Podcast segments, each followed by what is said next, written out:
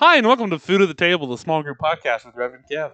I got him. Okay, so uh, yeah, if you guys are just jumping in for the podcast for the first time today, uh, every time we start off the podcast, I will just jump right into the whole "Welcome to the Food at the Table" uh, little line thing. Also known as the intro. As oh yeah, the intro. Thank you. I couldn't remember the word. I was like, okay, I'm just gonna quote myself that I just said. But Kevin just begins to like die laughing for some reason. It's every time. We don't know why, or No I don't know why. Do you find it No, I have no idea. I, not really. It's just like, It's really not that funny, so I don't know why I do it. oh well, I appreciate that. Jerk. You're welcome. But guys, today we're back on the podcast. We've been off for a whole week. Honestly, it took me like eleven takes to figure out how I say the opener. But we are very grateful to be back on our podcast today, actually Mhm. back in our Bible study today. hmm We are jumping into John chapter eleven, the story of the resurrection of Lazarus. Yep. And guys, it's probably one of mine and Kevin's favorite stories, if not our favorite story. One of the ones that we find very important and has a lot of stuff. in Yeah. There really is a lot to kind of unpack in this. There are a lot of little details and little phrases that can really mean a lot whenever you look at them. And just the the amount of impact that these things like the shortest verse is found in this chapter. It is for all of you Bible trivia nerds out there. Come on, Bible drills. Anybody- Also, Yeah, anybody do Bible drills? speaking of Bible drills, um, some of you may not have any idea what we're talking about. Um, so Bible drills are, well, I don't know. I shouldn't be the one explaining this because even I get confused, like on what they are really. Bible drills is literally a uh, children's program to help them uh, memorize and study the Bible, learn the books of the Bible, and things like that. And there's actually competitions within the Southern Baptist Convention where kids will learn Bible verses, be able to quote it. Not only that, learn how to navigate their Bible. That's called sword drills. Yeah, I where never, they can get to the quickest spots in the Bible. I never did that. Now, I never did it either I My- was Southern Baptist growing up. My whole experience with, I guess, Bible drills maybe was just like racing to see who could find something the fastest, and like that was it. See, mine was uh, how who could do the books of the Bible the fastest. My dad used to have that challenge when we were growing up. What like who could recite all the books? Or All whatever? 66 books in order, the fastest. I think the fastest I've gotten was 12.5 seconds. Yeah, I, I still don't think I could do that. No. Well, see, I realized one thing. It's a very good tool to have because I remember where the books are very quickly and stuff. But there's also one thing amazing that uh, the Lord has provided many pastors. It's called Bible tabs. And there is also a thing called a table of contents. Yeah, the index- yeah. Um, just throwing that out there. Hey, now, Uh, come on. Books are a wonderful, wonderful thing because they have those. Uh, Yeah. So it's okay if But you don't How long know. does it take you to go to the table of contents, find the page the book starts on, have to flip all the way to that page, and go find the book, chapter, and verse? Just as long as it takes to. No. No, because I have tabs. There it is. Well, that was weird. I actually opened up to where we're at. Okay. Kind of creepy because you don't even have the rope there. Hold on. nope. a little ribbon thing there. Yo, today is going to be a very interesting podcast. We're just going to be honest with you. My brain is on empty today. Uh, in fact, it's probably past empty. Um, so we're just going and seeing what happens. And you know what? Sometimes our best stuff comes out when you- you're in that mood. You're just like, oh hey, and then you like you spark. You're like, oh dude, I love this. And you just talk on and on, like get this very powerful moment in what you say. It's really fun to listen to. Well, you know, hopefully that'll happen. Yeah, it's like where a lot of your quotes come from is the moment when you're exhausted. I don't know what to think about that. well, no, like the things that we're pulling out for stickers and things like that. You know, these like great designs that we have. The thing that we were going to put on the front of a T-shirt, which we still need to do. Speaking of stickers, if you have an idea that uh, of something we say that would look good on a sticker, reach out to us. How can they reach out Let to us Let us, Kevin? know. Hit us up on our socials. If you're on uh, Facebook and Instagram, hit us up at Food at the Table Podcast. If you're on Twitter, hit us up at Food at the Table. And if you are on the TikTok, uh, hit up Wayne's Q and A section at rev.wayne. And if you're feeling like a business professional, A business professional. hit us up at food at the table podcast at gmail.com. That's food at the table podcast at gmail.com. Well Submit today. Wow. I think we need to get cool sound effects for our podcast. We definitely need a uh, soundboard. Yeah. We can we'll talk about it later. We got ideas, guys. We're just we're in that mode today. It's gonna be great. Mm. But guys, we have so much stuff going on. Not only uh, if you want to submit ideas for stickers, which are awesome because we're already getting some like great ideas that have been sent to us. Mhm. Like we're trying to find out how to get these stickers done.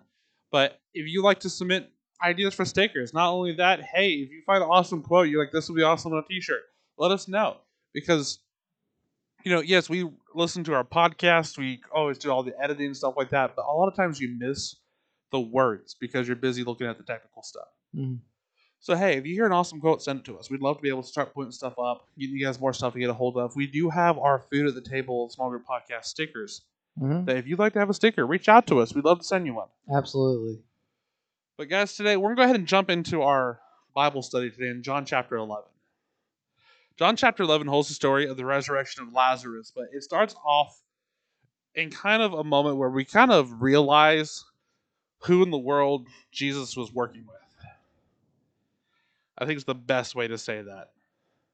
To realize that Jesus, a divine being, the God incarnate, was working with people. Oh yeah, I get what you're saying now. It's probably one of the most relatable moments that we can have is having to work with people that He's he's trying to say that Jesus was surrounded by a bunch of idiots. yes, it's kind of like I, I hate to say it this way, but you hear a lot of these stories like in the workplaces, like you know that one person who knows how to do their job, but doesn't that moment when it doesn't seem like anybody else knows what they're doing, or doesn't get or grasp what you're trying to do.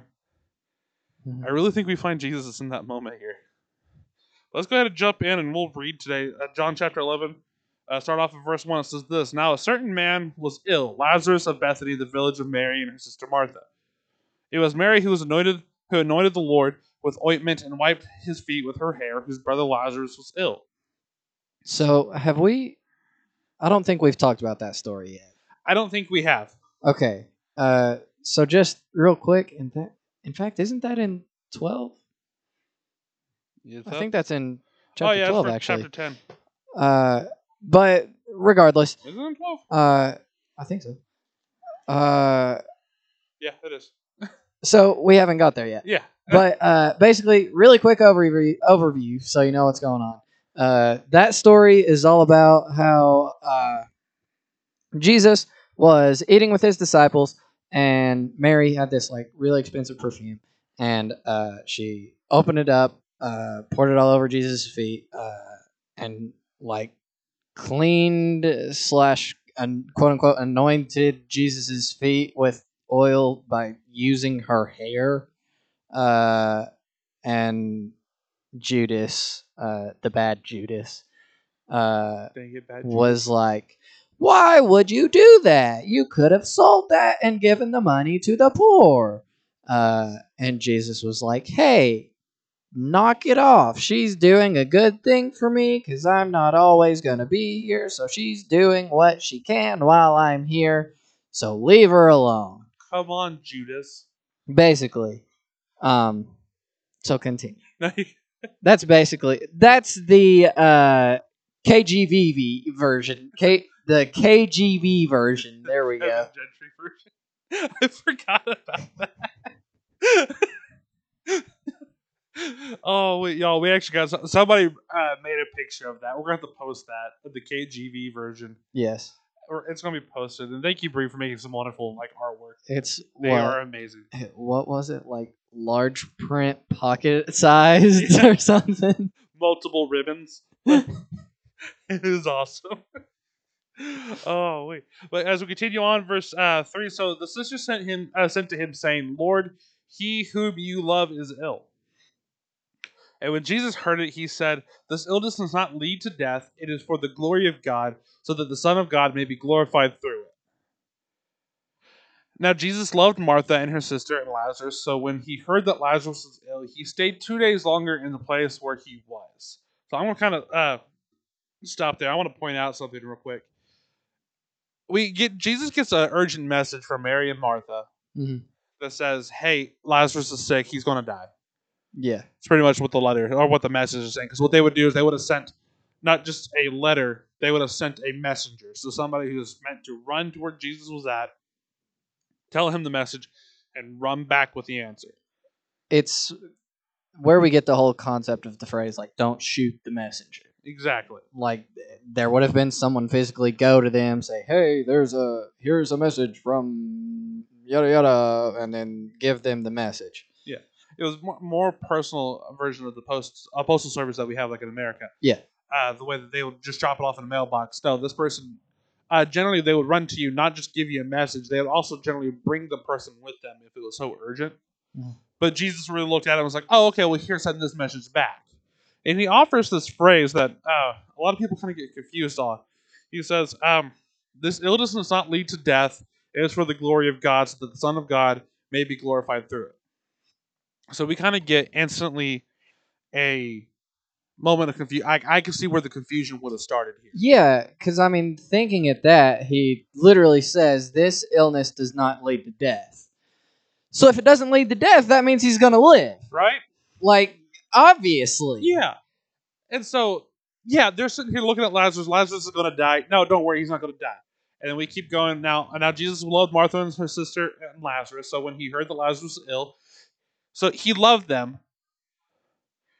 So when he heard that Lazarus was ill, he stayed two days longer in the place where he was. So instead of running, he loved them, but instead of going to them directly, he's going to stay two more days. Y'all, so you see where the confusion starts in this, This story? is everything in this seems backwards. exactly Like nothing is adding up. Like if you love someone that much and they are deathly ill, why would you stay where you're at and not go to them? Exactly. Because when we look at like Mary, Martha, and Lazarus, uh, this relationship that they have with Jesus, a lot of people misconstrue the relationship that Mary and Jesus had. They think it was a very romantic one. That is blasphemous. It's not a romantic relationship. He loved that family as if it was his own family. Mhm. So they, he saw them as siblings. He saw them as people that he cared for deeply. Yeah. You know, same thing we say with John the Beloved. You know, though the, the apostle or the disciple that whom Jesus loved that we Mhm. always get. You know, also the fact that John was the fastest. It's also because we're reading the book of John. So, uh, We'll Yeah, get to that yeah. later. hopefully we'll get to that by Easter. Uh, but it says this. Uh, then, so after he stayed two days longer in the place where he was, so verse seven.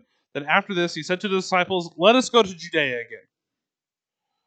The disciples said to him, "Rabbi, the Jews were just now seeking to stone you, and are going there, and you're going there again." So this is right after the moment that Jesus was going to get stoned for rebuking the rabbi at the temple that we really didn't get to go to in end of John chapter ten. Yeah, so remember uh, the last time we were in our Bible study, we were talking about John ta- chapter 10 and how uh, Jesus is the good shepherd uh, and all that. Remember, uh, the shepherd know him and he know, or the sheep know the shepherd and he, the shepherd know the sheep, knows the sheep. Him being the gate, and you have to go in through the gate, and anyone who climbs another way is a thief and robber, and all that other good stuff in there. KJ, Um, the KG version again. I Yeah. like that. Uh, King Gentry version. We're gonna start calling. um, but uh, shoot, I totally lost it. Thanks, Sorry. It's just like every time you start Um, quoting scripture, I just hear like the old bluegrass gospel coming in there, just very badly played. just like I don't know why. Like an attitude banjo starts picking behind you. Why? That's terrible. I know. Well, it's just because like you're quoting scripture, and like instantly for some reason when we quote scripture, for some reason we always go back to like the King James version. So we do a synopsis of the King James because it's just how the story is taught to us as kids. We learn the King James version sometimes, so we get like a brief synopsis of that, and then we we quote it in our own translation. I mean, maybe. Well, it's like the shepherd knows uh, his sheep, the sheep know the shepherd. Beady ding ding ding. Sorry. All right, uh, continuing on before this goes even more downhill. Um, so we get him going on that huge, big. Um, would you consider that a parable? Yes, very much so. Okay. Uh, he's going Yeah. Sorry, good. through this parable slash. Metaphor. Yeah, I would say more of a metaphor Well, than a it's, parable. uh. Parables are really just stories, Um, stories with with a point, stories with a moral. So it could be technically a parable, but it wasn't. Really Well, he's not really saying a story yet. Yeah. So I, uh, more of a metaphor, metaphor I guess. works. Um, but uh, at the end of that, uh, our good old Pharisee friends, uh, they get really angry. Well, because Jesus uh, starts to rebuke them. He calls them that your father is the, is Satan. So you Yeah. obviously worship nobody. Well, no, we we follow the teachings of Abraham. Yeah, sure and you do. He's like, uh, yeah, cool. If you knew Abraham, you would know me. All that good stuff. And uh, he, uh, does he claim to be? Yeah, I, he says that I and the Father are one. And then that's when like blasphemy, and they start picking up rocks to stone him, and Jesus dips out of there. Exactly. Uh, and now where we are in chapter 11, uh, the disciples are like, wait, we just ran from there, and you're wanting to go back? Come on. What are you talking about? And they literally kind of pick up with that. The disciple said to him, verse 8, Rabbi, the Jews were just now seeking to stone you, and you're going there again? And Jesus answered, Are there not 12 hours in the day? If anyone walks in the day, he does not stumble, does he see the light of this world? But if anyone walks in the night, he stumbles because the light is not in him. What? Which, like, yeah, let's be real. That has, on the surface, that has nothing to do with anything. And, like, even knowing the Bible, knowing what we know, that still is, like, totally out of place. Like, Jesus, you okay? Buddy? Pal?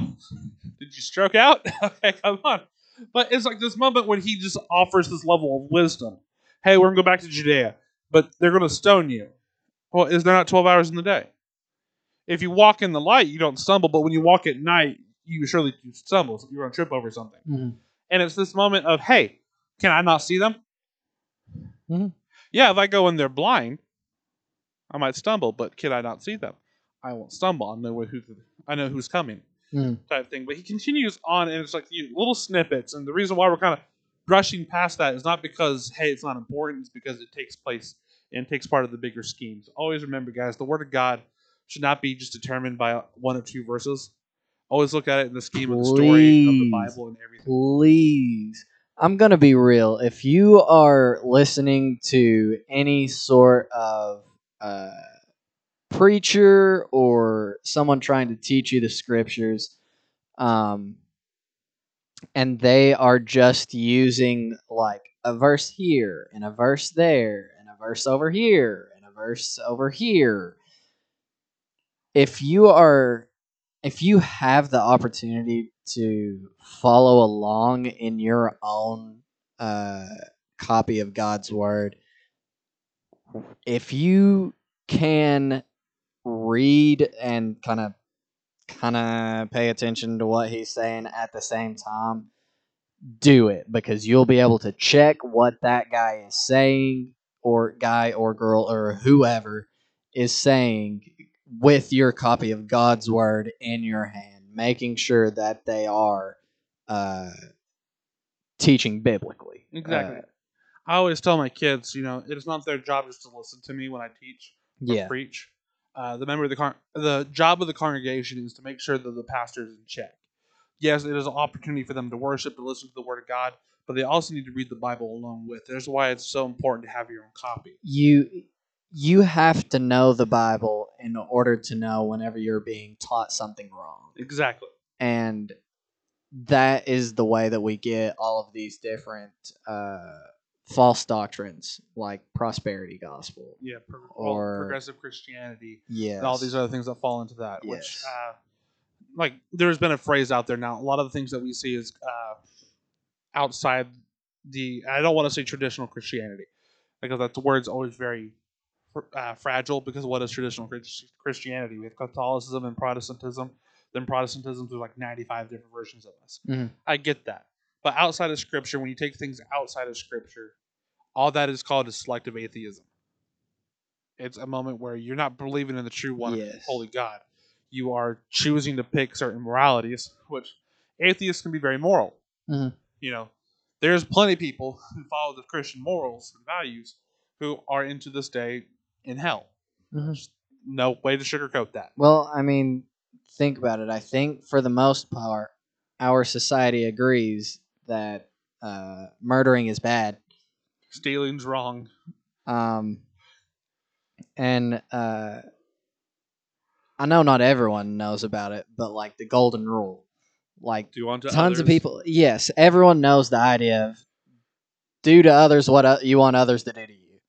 Right. And probably one of the most quoted uh, Gandhi uh, quotes ever done Mm. is, uh, you know, I like your Christ, but I don't like your Christians. Yes. That mentality, because even Gandhi liked the Christian morality, Mm. but he didn't like how Christians undid things because Christians didn't follow the morality. How can you call yourself a Christian if you don't follow Christ? That kind of thing. But that's a little bit of a soapbox. But when it comes back into this idea of proper, that word hermeneutics that I use so uh, every so often, my big word that I like to use is how to study the Scripture. We've talked about that. Make sure you guys are studying it, not just the verse, but how that verse fits with the verse before it and afterwards, how it fits in the whole chapter. How does it fit in the book of the Bible that you're reading? How does it fit in the whole scheme of the book, of the Bible itself? Sorry. Mhm.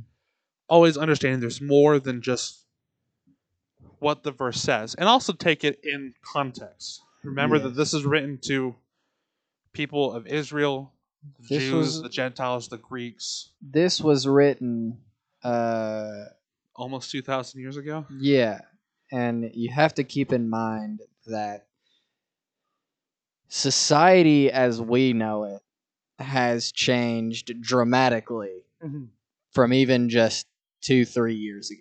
Yeah. So we have to think just how much does it shift from there to here. But Exactly. the Bible still means something to us today. Exactly. But as we continue on reading through this, as we kind of get past that whole uh, the hour time and things like that that Jesus is doing, it says, uh, verse ten, but if anyone walks in the night, he stumbles because the light is not in him. So this moment, hey, if you're walking with Christ, you're good. But if you walk without uh, Christ, you'll stumble. It's kind of where he was going with it. verse eleven. It says, after saying these things, he said to them, "Our friend Lazarus has fallen asleep, but I go to awaken him." So Jesus is like, "Okay, we're gonna go back to Judea," and they're like, "Why? Aren't they gonna kill you?" Well, we're gonna go back for a reason. We're gonna go wake up our, our friend Lazarus. And this is really when we kind of start to realize the disciples were not smart. But let's be real. It makes sense why they thought this. Exactly. In verse 12, we see the disciples said to him, Lord, if he has fallen asleep, he will recover. Jesus, if he's fallen asleep, he'll get better, right? And now Jesus has spoken of his death, but they thought that he meant taking a rest in sleep. Which, let's be real, we can't blame him for thinking that. Your friend Lazarus has fallen asleep. Oh, cool. Why? But isn't sleep good? Because, like, let's let's run it back a little bit. Remember, they just got the message from Mary Martha, uh, and they probably would have known Jesus' reply to them uh, of being like, "Oh, hey, uh, uh, this illness does not lead to death.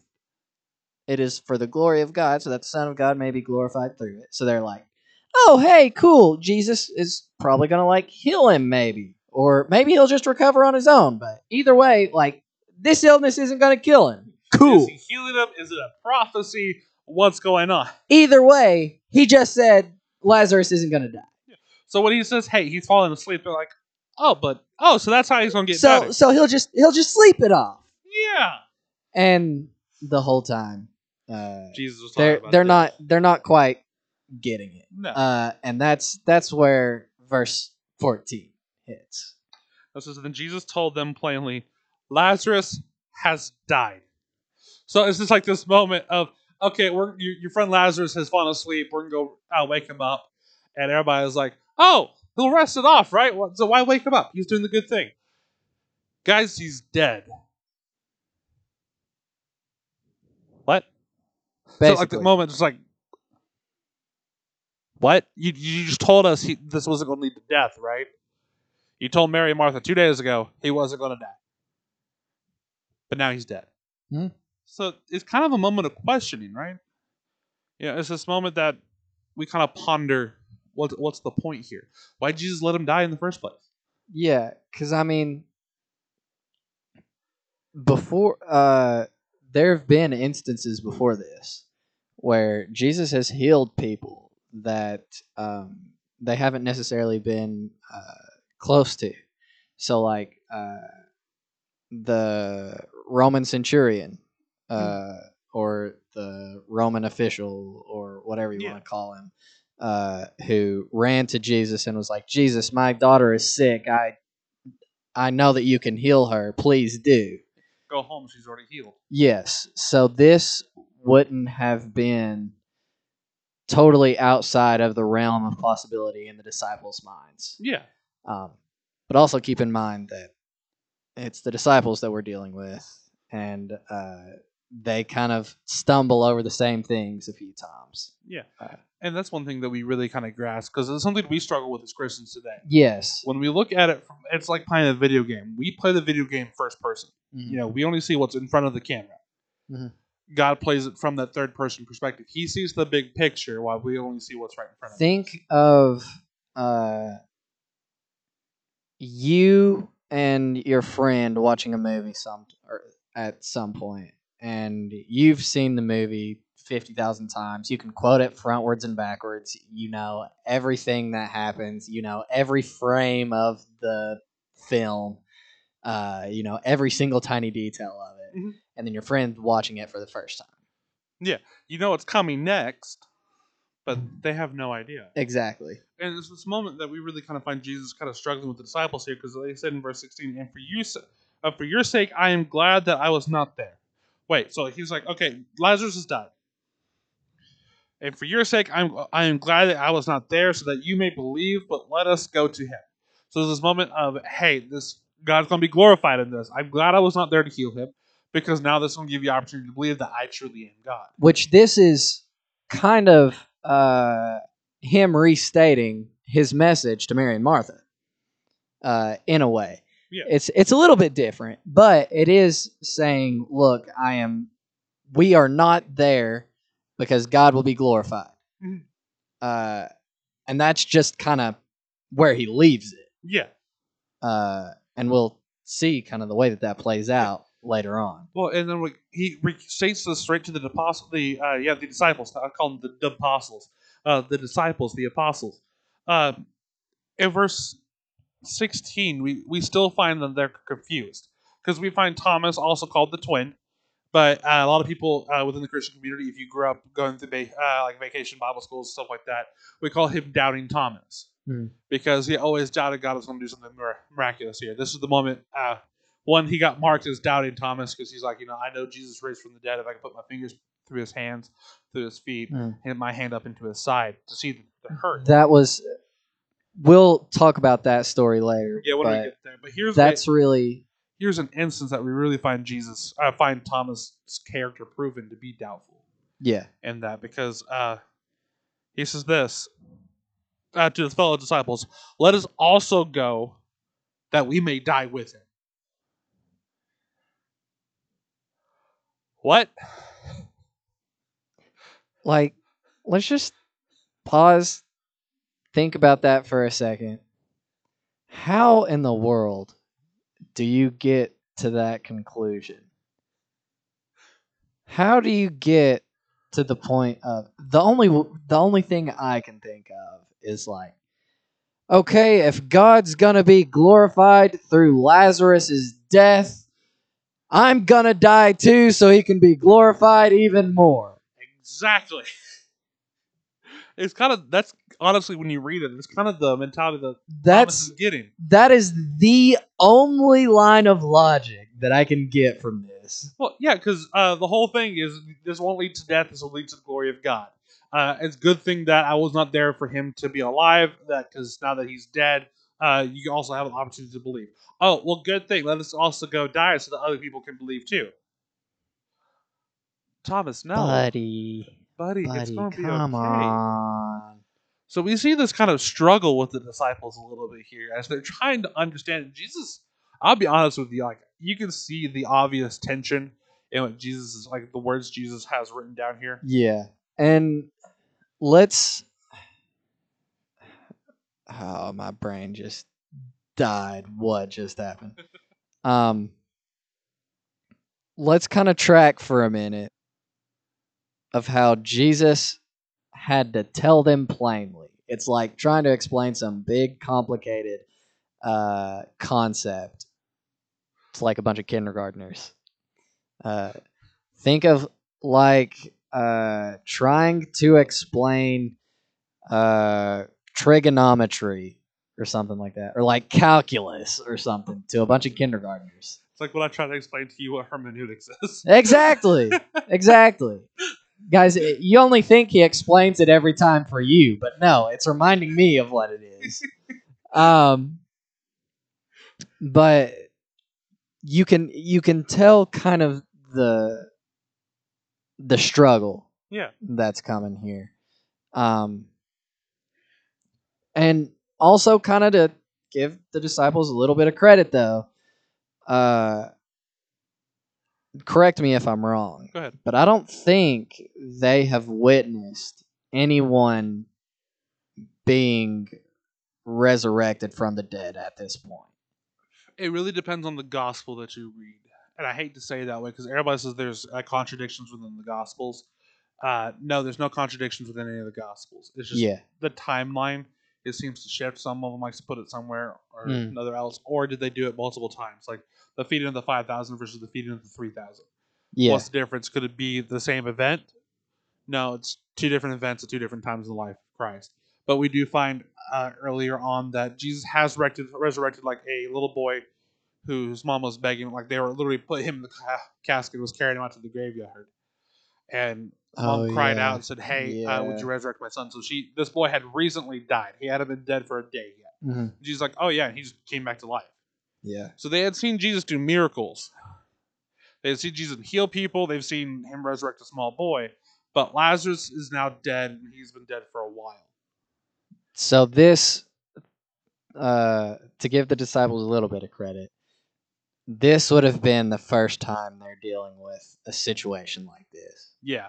So I can get them trying to wrap their heads around this and it just not working. Oh. It's like us trying to fully understand the Trinity. Yeah. It doesn't work. Like it just isn't going to click.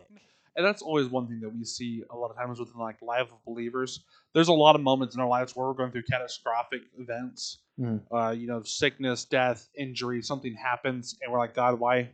Uh, how how can you be glorified through this? Mm. Why am I going through this? And we start to blame God for things, Mm.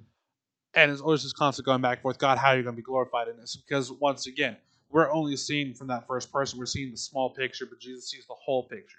Yeah. So the disciples are taking that little bitty information they have, trying to see the big picture, and Jesus And like, "You're it's not going to understand up. it." Yeah. Yeah, because the Trinity in itself is be- supernatural. Humans Mm-hmm. only can understand the natural. It's why things supernatural scare us. Exactly. So we could kind of continue on because as we see the struggle, they begin to walk over to Judea. They're going over to Mary and Martha. And it says this in verse 17. Now, when Jesus came, he found that Lazarus had already been dead in the tomb four days. So Lazarus has been dead and buried four days. Let's also keep in mind Jesus stayed where he was at for 2 days. Mm, So even if they left immediately, Lazarus would have been dead for two days yes. ish. Well, where we Uh, can kind of get it, yeah, because the thought is that when they Mary and Martha had made the messenger go to Christ, that would have been a day or maybe half a day to Mhm. get there. Well, at the time that he had left, Lazarus died, so it was important for Jesus to come back with the messengers. That would have been a day. Jesus stays for two days. So there's that day travel. The two days Jesus stays there, and the day travel to get back. Four days. So Lazarus was like dead, dead. yeah. Well, because you have to think at this time, uh, in the way that the Israel, uh, the Israelites, how they would bury their dead, how the Hebrews would bury their dead. uh, whenever they died, they didn't do what we do, where the body can stay at the funeral home for a couple days. Like Mm. you died, so, like uh, I hate to use this, we do we had a death in the church, Mm. and like the death happened on Sunday, the funeral was Friday. They didn't have the embalming techniques that we have. They don't have all these different functions that they did. If you died, they let the community know. People came over. You prepped the body. You buried it because what's going to happen is that body's going to stink. It, the decomposition process Has is going to start. and within like the fourth day or the third is really the third day they would have to come back unroll the stone put perfume on the body to keep it from smelling too terrible Mm. So this is like day four it's past that Keep- lazarus is gone Keep all of this in mind because uh, there is. It does mention the fact that it was stinky. oh it's my Uh, favorite passage in scripture like Yeah, besides john absolutely 15 hilarious. 13 it's my favorite passage Um, in scripture But uh, remember that this whole process had to happen quickly. Yeah. So in verse 18, we see this Bethany was near Jerusalem, about two miles off, and many of the Jews had come to Martha and Mary to console them concerning their brother. So we see a big house full of people, people there to help mourn with Mary and Martha. It's kind of like when we have wakes at our house, people just keep coming in, stuff like that. Yeah, So- think of think of it almost as like uh, a f- not necessarily a complete funeral, but uh, kind of like the after aftermath of a funeral, where Yeah. like people might bring food, or uh, people just might come to hang out and be like, "Hey, you doing okay?" Uh, just checking in on uh, on the family, that type thing. Yeah. That's what's going on. especially if you're from uh, the South, like the South in America. One of Mm. the big things that we do, uh, I was kind of, I found it funny. When both my grandparents passed away on my mom's side of the family, uh, when my papa died, it was like Granny's front door never closed. People kept coming in, they kept dropping off food. They were trying to take care of us, but not just that, they were there to share stories, Yeah, uh, spend time with us, you know, just to be with us, see what they could do to take care of us yeah, in the uh, Hebrew culture, that's what they would do as well. They would bring food over, and it was a moment where they can come and mourn together because they didn't really have what we have as a funeral service or a eulogy and things like that. there wasn't necessarily like a designated time for No. that. it was a prolonged event. Hmm. Like this, this event would last days, and it's just amazing to see how that culture kind of translates off into what we do now. Mhm. Sorry, I'm always fascinated by where the connections are. Yeah. I'm weird. But uh, verse uh, 18 and 19, and many of the Jews, 19, many Jews had come to Martha and Mary to consult them concerning their brother. So Martha heard that Jesus was coming, she went and met him, but Mary remained seated in the house. So we see this moment that Jesus was coming to the town. Martha knew the house was packed. so She wouldn't be able to be one on one with God to have a conversation. So when she heard Jesus was coming, she ran to him. But Mary stayed at the house. Important to know for a minute. Verse 21 Martha said to Jesus, Lord, if you had been here, my brother would not have died. But even now I know that whatever you ask from God, God will give you. And Jesus said to her, Your brother will rise again. And Martha said to him, I know that he will rise again in the resurrection of the last day. And Jesus said to him, I said to her, I am the resurrection and the life. Whoever believes in me, though he died, yet shall he live. And everyone who lives and believes in me shall never die. Do you believe this? And she said to him, Yes, Lord, I believe that you are the Christ, the Son of God, who is coming into the world.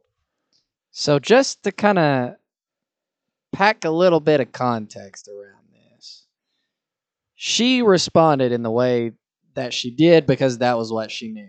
Exactly. Um, this was all kind of uh, ideas that we get from the Old Testament, from the Torah, uh, that the Jews would have had. Yeah. She was Jewish. She would have known uh, these kind of things.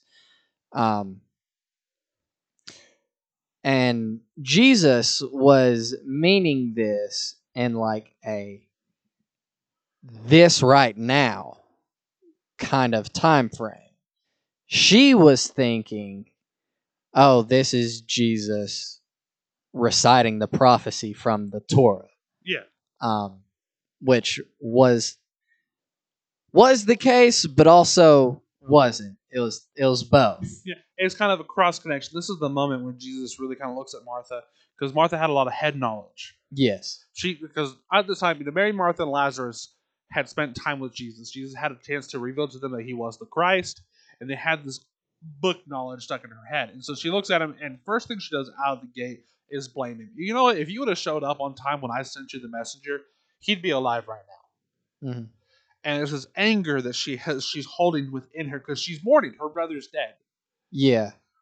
Um and she she does uh say that uh but we kind of get that that anger is coming from a place of hurt Yeah. because she does she does kind of back off a little bit uh and say that but even now I know that whatever you ask from God God will give you. And I think that was almost uh her doing that weird thing that people do sometimes, like whenever they snap at somebody, but then realize that they snapped and kind of try to fix it in a really weird way. Yeah, it's kind of that moment when you check yourself. Yeah, yeah, yeah, yeah. you know, and I agree. Like Martha really kind of just backpedal real quick. She's like, you know, if you would have been here, he would not have died. But I do know that whatever you ask God, God will give you Mhm. because I know that you are the Christ. She's having this moment of realization. I know who you are. I know that you're God. I'm mad at you right now, but I know I can't be because you're God. Mhm. And it's this moment like, is Martha asking Jesus to resurrect her brother right there and then? No.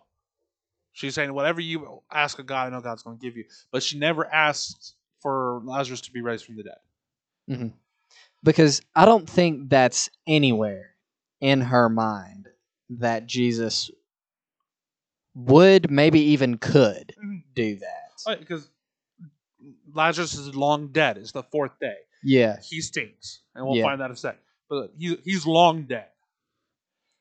So Jesus kind of looks at her at this moment of, hey, he's going to resurrect. I'm, I'm here to resurrect him. Your brother will rise again. I'm here to bring him back. And Martha's like, yeah, I know in the end times he's going to come back to life. You're going to resurrect the body. No, Martha, you're not grasping it. I am the resurrection and the life. Mhm. You know, it's not going to be in the end times that he's going to be resurrected and life's going to give it back to him. I'm bringing it with me. And it's just kind of, Jesus does this a lot. Like we've seen it in the last like 10 chapters, Mhm. where a lot of times everybody had this assumption, oh, the Christ is going to do this. The Christ is coming. The Christ is coming. And Christ is looking at them and go, no, the Christ is here. It's like uh the concept of like I know if you've like grown up in church or anything like that, you've you've heard the idea being like, oh, the youth are the next generation, and all all that kind of uh, The church of tomorrow. terminology. Yes, but reality is They're the church of today exactly just as much as the church of tomorrow. exactly, and that's that that's the same sort of logic that we see here. Oh, yeah, it's the kind of the feeling you get with it because Jesus is this moment. Because I kind of see Jesus frustrated here a little bit too, because one of the disciples doesn't is not grasping the fact that he's here to raise Lazarus from the dead. Now here's Martha. Martha is the smartest of the people he knows, and she's not grasping it. Like she's Mhm. able to quote the Torah to, to him right now, quotes the prophecy to him right now. He's like, "No, you're not getting it. I'm I'm here to fix it now, not later. I'm not here to save my people later on. I'm here to save them now." Mhm. You know, we get this a lot with our believers too. Guys, why don't you come to Christ now? Well, I, I will later on. Later on, it's not promised. You know, come now. Jesus saved you now, not Mhm. later when you feel, feel like you know more about Him. Mhm. Jesus is saving you now. And it's always this kind of struggle we see because, you know, I am the resurrection and life. Whoever believes in me, though he die, yet shall he live. Verse 25. Verse 27, she said to him, Yes, Lord, I believe that you are Christ, the Son of God, who is coming into the world. And we kind of see this moment where I don't think Martha has realized that Jesus is fully the Christ at this moment. Because she's like, I know you are the Christ who is coming. Yeah. It's this future tense motion. it's it's the con it's i don't necessarily say concept it's the idea that they're not realizing that jesus has the power over spiritual life and death and physical life and death I and wholeheartedly agree. yeah and we'll kind of see that a little bit more uh, as we go on Yeah, well, verse 28, we read this. When he had said this, she went and called her sister Mary. So Martha heard this, went to go get her sister Mary. saying in private, The teacher is here and he is calling for you. So, because in this moment, when Jesus comes back, he wants to see Mary, Martha, Mary and Martha. Because remember, Mary, Mhm. Martha, and Lazarus meant a lot to him. Yeah. So he not only does he see Martha, hey, where's Mary? So hey, teacher's calling for you. Come come out and see him. And when she heard it, she rose quickly and went to him. Now Jesus had not yet come into the village, but was still in the place where Martha had left him. So he he hadn't moved much. They're still on the outskirts. Yeah. So when the Jews who were now, let me pause, because the outskirts is where the tombs would have been. This is where the graveyard would have been. Mhm. Uh, you go to a lot of towns. I keep going back to like the southern culture because I know it's different up north. But like a lot of our cemeteries are kind of the focal points of our town, which is weird. Like, have you ever Yeah. noticed that like cemeteries are in the center of town? Uh, my hometown of Tullahoma, I always laugh because the big graveyard is literally in the middle of the main strip hmm and literally everything surrounds it. Like the high school is right next to it. Yeah. It's creepy. Very. But for at the time of the Hebrews, the tombs would have been on the outskirts of town. So that's why this next part happens. Now Jesus had not yet come into the village, but still in the place where Martha had left him or had met him. When the Jews who were with her in the house consoling her saw Mary rise quickly and go out, they followed her, supposing that she was going to the tomb to weep there. Sorry. And now when Mary came to where Jesus was and saw him, she fell at his feet, saying to him, Lord, if you had not been here, my brother would not have died. The exact same thing. We get back to the accusatory. But here's the part that we don't see. We don't see her backpedal. Mhm. See, Martha was mad but caught herself, but Mary got mad. And we see this next one. Jesus saw her weeping, and the Jews who had come with her also weeping. He was deeply moved in the spirit and greatly troubled. Mhm. And he said, Where have you laid him? And they said to him, Lord, come and see. And the shortest verse in the Bible, Jesus wept. Jesus wept. There's so much that we can pack out of that. Just that two words right there. There is a lot going on from uh, verses 32 to verses 35. You have to remember that this stuff actually happened. We, I think we sometimes, as modern day Christians, I say that in like a time period kind of sense. We can only read the words on the page. We have to realize that this would have been an extremely emotionally charged event going on. There would have been tears, everyone this would have been like one of those funerals where just everybody's crying just uh, overwhelmed by emotion. And i mean jesus too is uh, getting emotional at this Well, you see, like, you know, the words, uh, he was deeply moved in the spirit and greatly troubled. You know, this is the moment where, like, that he's being stirred up. heavily. yes yes he's looking at. We have to remember who Mary is. Mhm. Mary is the one that he cast demons out of, the one that he's redeemed from a lifestyle Mhm. unfitting of her, one who called her by her name when she had been not been called Mary of Magdala for so long. Mhm. You know, he called her out of darkness. The one person who knows truly his power here. And she's mad at Jesus. So yeah, it's that kind of not only is it a pain in the heart, like Mary of all people, you should know what I'm about to do. You've seen me do miracles before. You've been with me in these moments when I have raised raised you out of a Mhm. lifestyle. You've seen me heal people. You have seen me call demons out of people. You've seen me raise a little boy from the from the dead. Mhm. But you're mad. If you would have been here, he would not have died. and and we kind of get this glimpse by by the way that um, verse 33 is phrased by it saying uh, when jesus saw her weeping uh, and the jews who had come with her also weeping he was deeply moved in spirit. He was moved by this sight that he was seeing. But he wasn't just moved. I think that phrasing is there to remind us that Jesus wanted to comfort these people Yeah, because God is the comforter. Yeah. And I think that, but also he was deeply, he was greatly troubled. Mm. He was moved to comfort them, but he was also like, why are you not getting what I'm trying to say? Mm. I've come to show you me. It's like, it's like a parent watching a kid like put their hand on the uh, stove eye. Uh, yeah. and it's like, what are you doing? Why are you doing that? Yeah, I've told you it's hot. And then the kid goes and does it again. It's like, you know better. Come on. You're just causing yourself pain. Let me take care of your hand. Why are you being this way, buddy? Exactly. That is that is kind of what we get from this. Um And I think there's a. Th- I want to throw a third one in here too because I don't think it's just necessarily he's being troubled with them, but I think he's also being troubled with what he's about to do, as well. I can see that. Yeah. Because uh, we're going to talk about it in a second. I don't want to ruin it, but I'll I'll bounce back to that in a second. What he's about to like. Why is he troubled about what he's about to do? I write it down that way. I don't forget about it. Yeah. But so go ahead. Sorry. um so we have this moment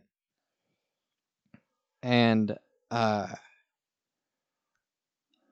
Jesus doesn't really say anything to them except for where have you laid him and I still think at that point nobody gets it. I think they just think oh he just wants to go see the tomb. Mhm. He wants to go say his parting goodbyes Yeah. to Lazarus. Um, and so they take him there, and and Jesus. That's that's the moment whenever Jesus weeps. Mhm. Um, it's like uh, a child being at their parents' funeral or whatever, and it doesn't really sink in that they're gone Mhm. until the the casket finally closes. you know? Yeah, it's when you lose a best friend. Yeah. that. Like, no, he's coming back. He's fine. And you're right. It's that moment when everything closes. They're seeing Jesus begin to weeping for this. the finality of it. yeah. Um, and yes, it's a little bit different with Jesus because obviously Jesus knows what Yeah, he's going to do, But the but he still there. knows. Yes, the emotions are still there, but like you were talking about, and we are going to hit this. He knows what he's about to do. Yeah. And it's going to kind of strike because in verse 36, we see, so the Jews said to him, See how he loved him. Because they're seeing Jesus weep. See how he loved him. So they're automatically, oh, yes, he's mourning too. But some of them said, Could not he who opened the eyes of the blind man also have kept this man from dying? See, they're going to the same logic that the disciples had, the same logic that Mary and Martha had. It's because they would have seen he has the power to heal. They know that. So, in their mind, if he loved Lazarus so much, why would he not have healed him while he was sick? Lord, if you were here, my brother would not have died. Exactly. And we kind of pick up verse 38. This is really where we get to the miraculous moment here. Um, then Jesus, deeply moved again, came to the tomb. It was a cave, and a stone lay against it, foreshadowing. And Jesus said, Take away the stone. Martha, the sister of the dead man, said to him, Lord, by this time there will be an odor, for he has been dead for four days. In other words, but Jesus, he stinketh, as the Yes. King, James, King James would say. And Jesus said to her, Did I not tell you that if you believe, you would see the glory of God? So they took away the stone, and Jesus lifted up his eyes and said, Father, I thank you that you have heard me. I know that you always hear me, but I said this on an account of the people standing around. They may believe that you sent me. Lord, we are one, and I'm talking to you right now, but this is not just for you and I to communicate because I know you always hear me, but this is for everyone around me to know what's about to happen. Mm. When he had said these things, he cried out with a loud voice. Now, I'm very glad Jesus started off with his name. Because could you imagine the amount of thuds against the stones if he would have just said the last two words? Oh yeah. Yes, he says this out with a loud voice, Lazarus, come out. And the man who died came out, his hands and feet bound with linen strips, and his face wrapped with cloth. Jesus said to them, Unbind him and let him go. So this is basically like uh, the Mummy movie, like Yeah. any sort of Mummy movie at all. Just like sarcophagus opens up, but just bandages. Yeah. And he just kind of waddles out because they would have bound him up really well. They Mhm. would have made him very pretty. They would have poured oils over him initially, and they're going in to do a second round. Or they have would have already done the second round. Mhm. They kind of bring out the smell down a little bit. But here he comes, wrapped head to toe in bandages. Now I made the joke. Thank God he said Lazarus first. But we also have to realize that Lazarus was a common name. Yeah.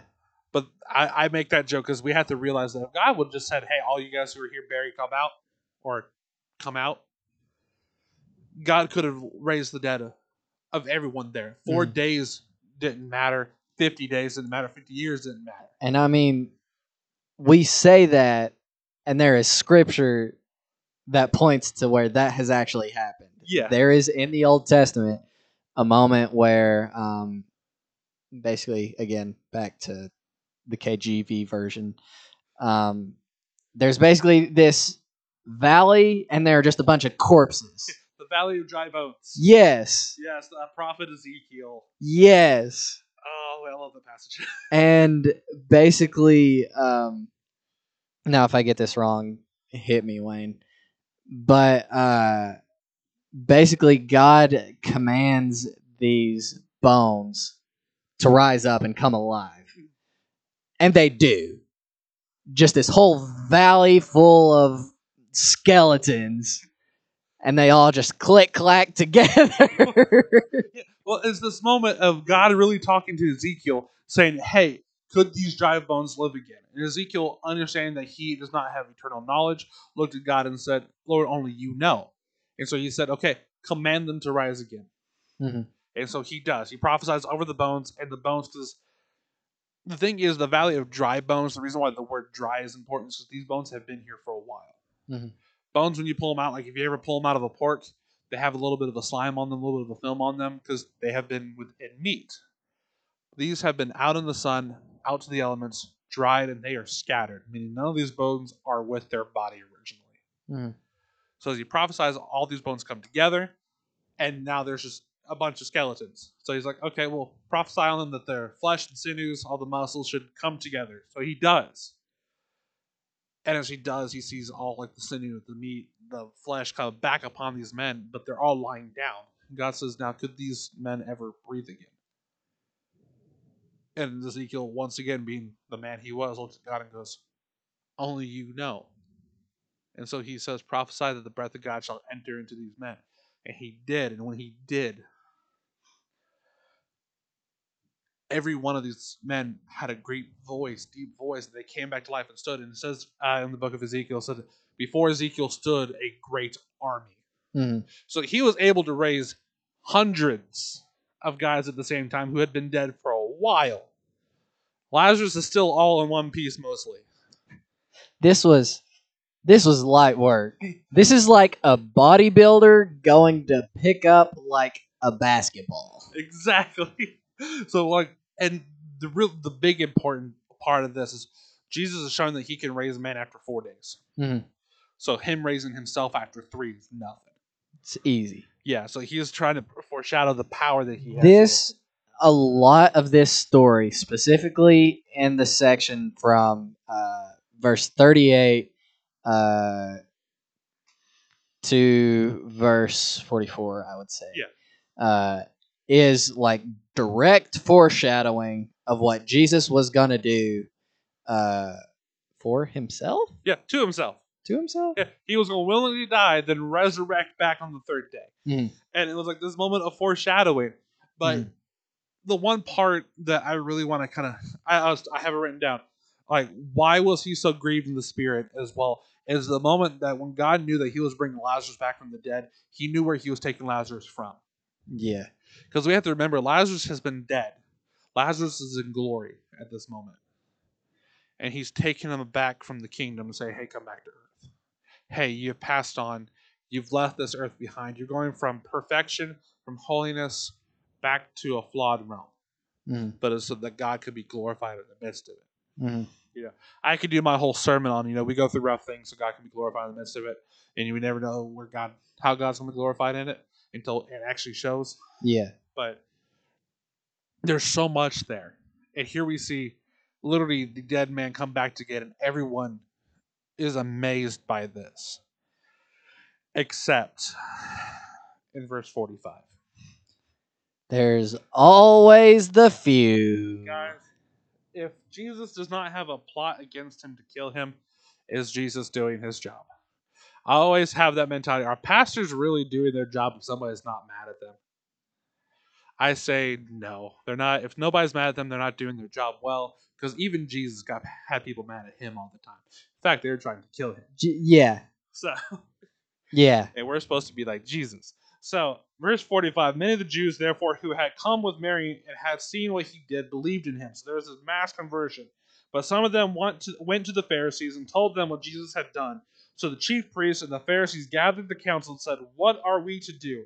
For this man performs many signs. So he is obviously the Messiah, but he's of the devil, is kind of where the Pharisees are going.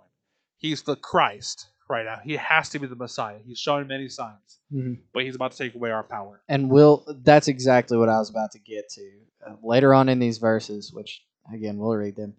But ultimately, what this boils down to is Jesus is a threat to what they have established. Exactly.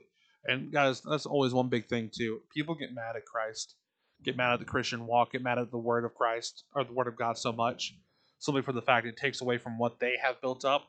Mhm. And you know what? Good. Because sometimes what we build up, actually most of the time what we build up is flawed. If Absolutely. it's of us, it's flawed. If it's of God, it's perfection. Mhm. And so verse uh 40 uh, sorry. 48. If we let him go on this, on like this, everyone will believe in him and the Romans will come and take away both our place and our nation. Yeah. But one of them, uh, Caiaphas, who was high priest that year, said to them, You know nothing of at all, nor do you understand that it is better for you that one man should die for the people, not that the whole nation should perish. Perish. He did not say this of his own accord, but being high priest that year, he prophesied that Jesus would die for the nation. Which, yes, he was right.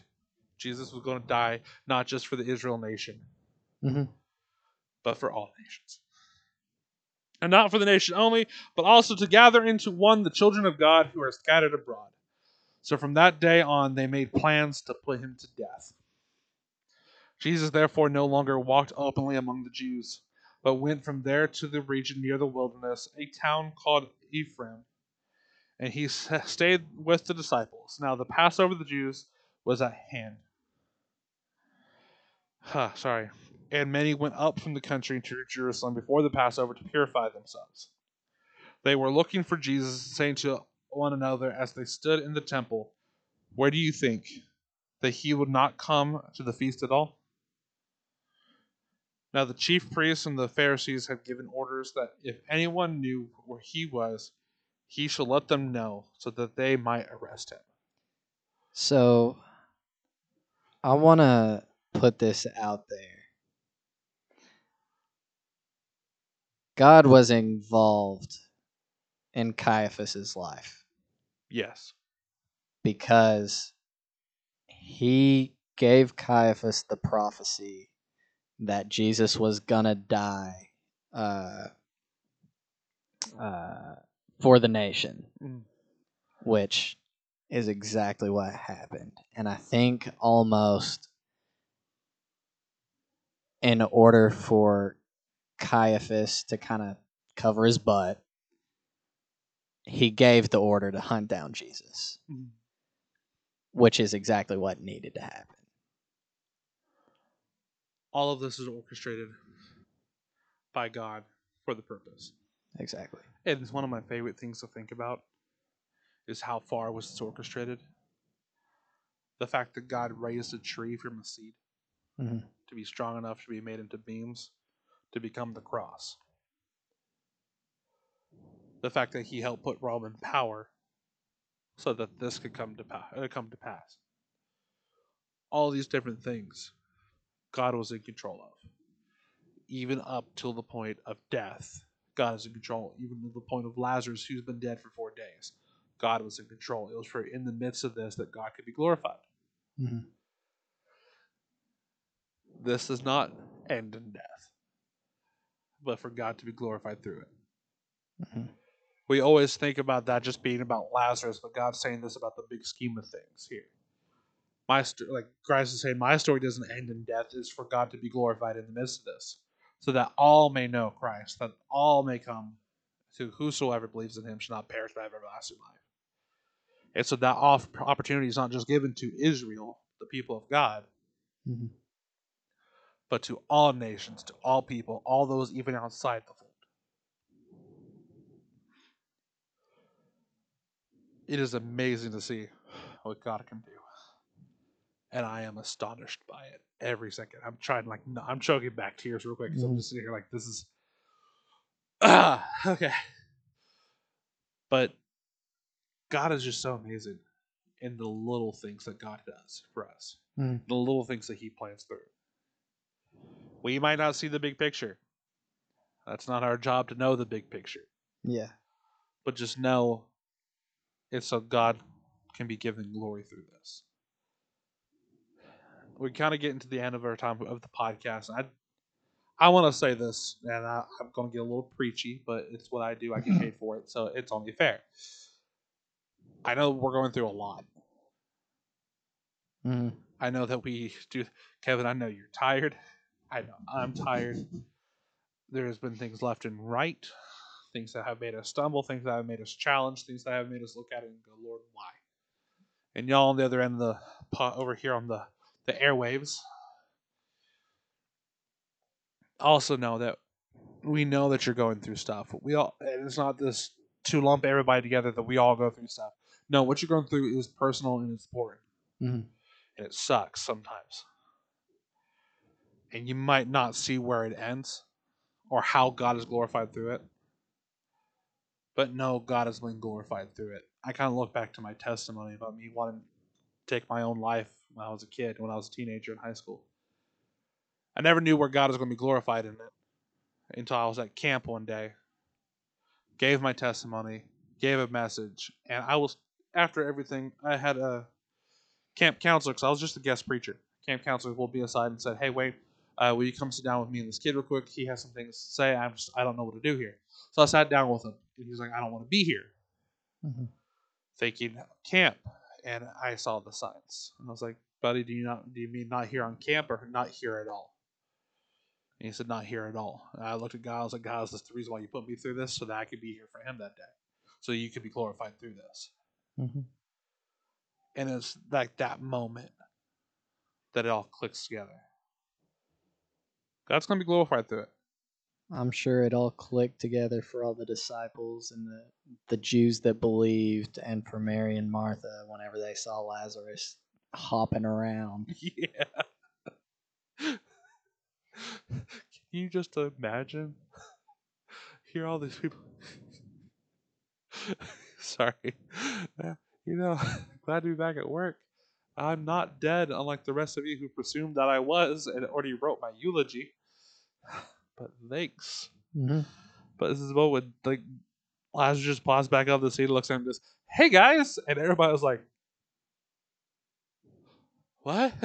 Well, I mean, think about it. The disciple, Mary and Martha, instantly see. Okay, Jesus said that God would be glorified and that Lazarus wouldn't die, and I mean, here he is. He he was not breathing, Uh, and here he is breathing. He's not dead. It didn't end in death. This does not end in death. The, the story didn't end there. And how dumb do you think Thomas felt? Thomas wanted to be resurrected with him too. Probably. Jesus, can you resurrect me? He's like, I am the resurrection. Me the next. Let's go. Chuck them out real quick. Uh, sorry. you know, there's a lot of times when we look at the disciples, we look, you know, God, we're so glad that it was you who came as the Messiah and not some man. Mhm. One, because it would not have been perfect, Mhm. but also because you know, always thinking if it was me as the Messiah, I would probably like killed three people, yeah. and I would not have been perfect. Yeah. But guys, we thank you so much for jumping back on Food at the Table, the small group podcast this week. Absolutely. We are so glad to be back in our Bible study and getting going as we head towards Easter, as we head towards uh, the crucifixion of Christ and the miraculous three days later. Mhm. As we continue on, guys, please make sure you guys are reaching out. We love the fact that we're able to have Bible studies with you. If you have a perspective that we didn't see, send it to us. If you Mhm. have an awesome question about what we talked about today or at all, send it to us. We love the fact that we have a community that's talking with us. Mhm. So we thank you for reaching out and encourage you guys to keep doing so. Absolutely. Share it with your friends. Do whatever you guys can. Yeah, yeah. We'd love for it. If you guys check us out on our social medias, Kevin, can you give them one more time? Yeah, guys. Uh, if you're on Facebook or Instagram, check us out at Food at the Table Podcast. If you're on Twitter, we're at Food at the Table. If you're on TikTok, Wayne's on there at rev.wayne. And if you uh, feel like sending us an email, we are food at the table podcast at gmail.com. Guys, we are, uh, we have all of these set up. So I like, if you need prayer, um, send us what you want us to pray with you about. Uh, if you uh, just want to know more of what it means to follow God and to be a believer in Jesus, um, hit us up. And honestly, uh, our response is probably going to be pretty short and sweet.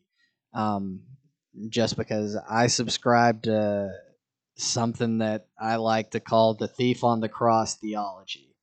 Um, and we'll get into that when we ever when we get into the crucifixion. Excited about that. But it is it is literally as simple as believing that Jesus is who he said he is and you're saved.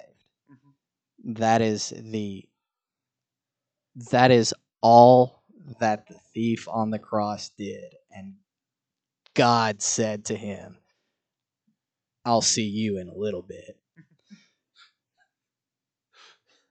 Whosoever believes in me shall not perish but have everlasting life. It's it sounds simple because it is. Yeah. Salvation's simple. Being Mhm. a disciple is hard. But we're here to walk with you guys through it. Yeah, that's we're trying to be the big small group. That's what small groups do. If you guys need anything from us, if you want to know more about something, hit us up. We'll get back to you in whatever way we can. Well, guys, we love y'all. Thank you so much for joining us today on Food at the Table, a small group podcast. Until Mhm. next time, guys, we love you. Bye. Peace.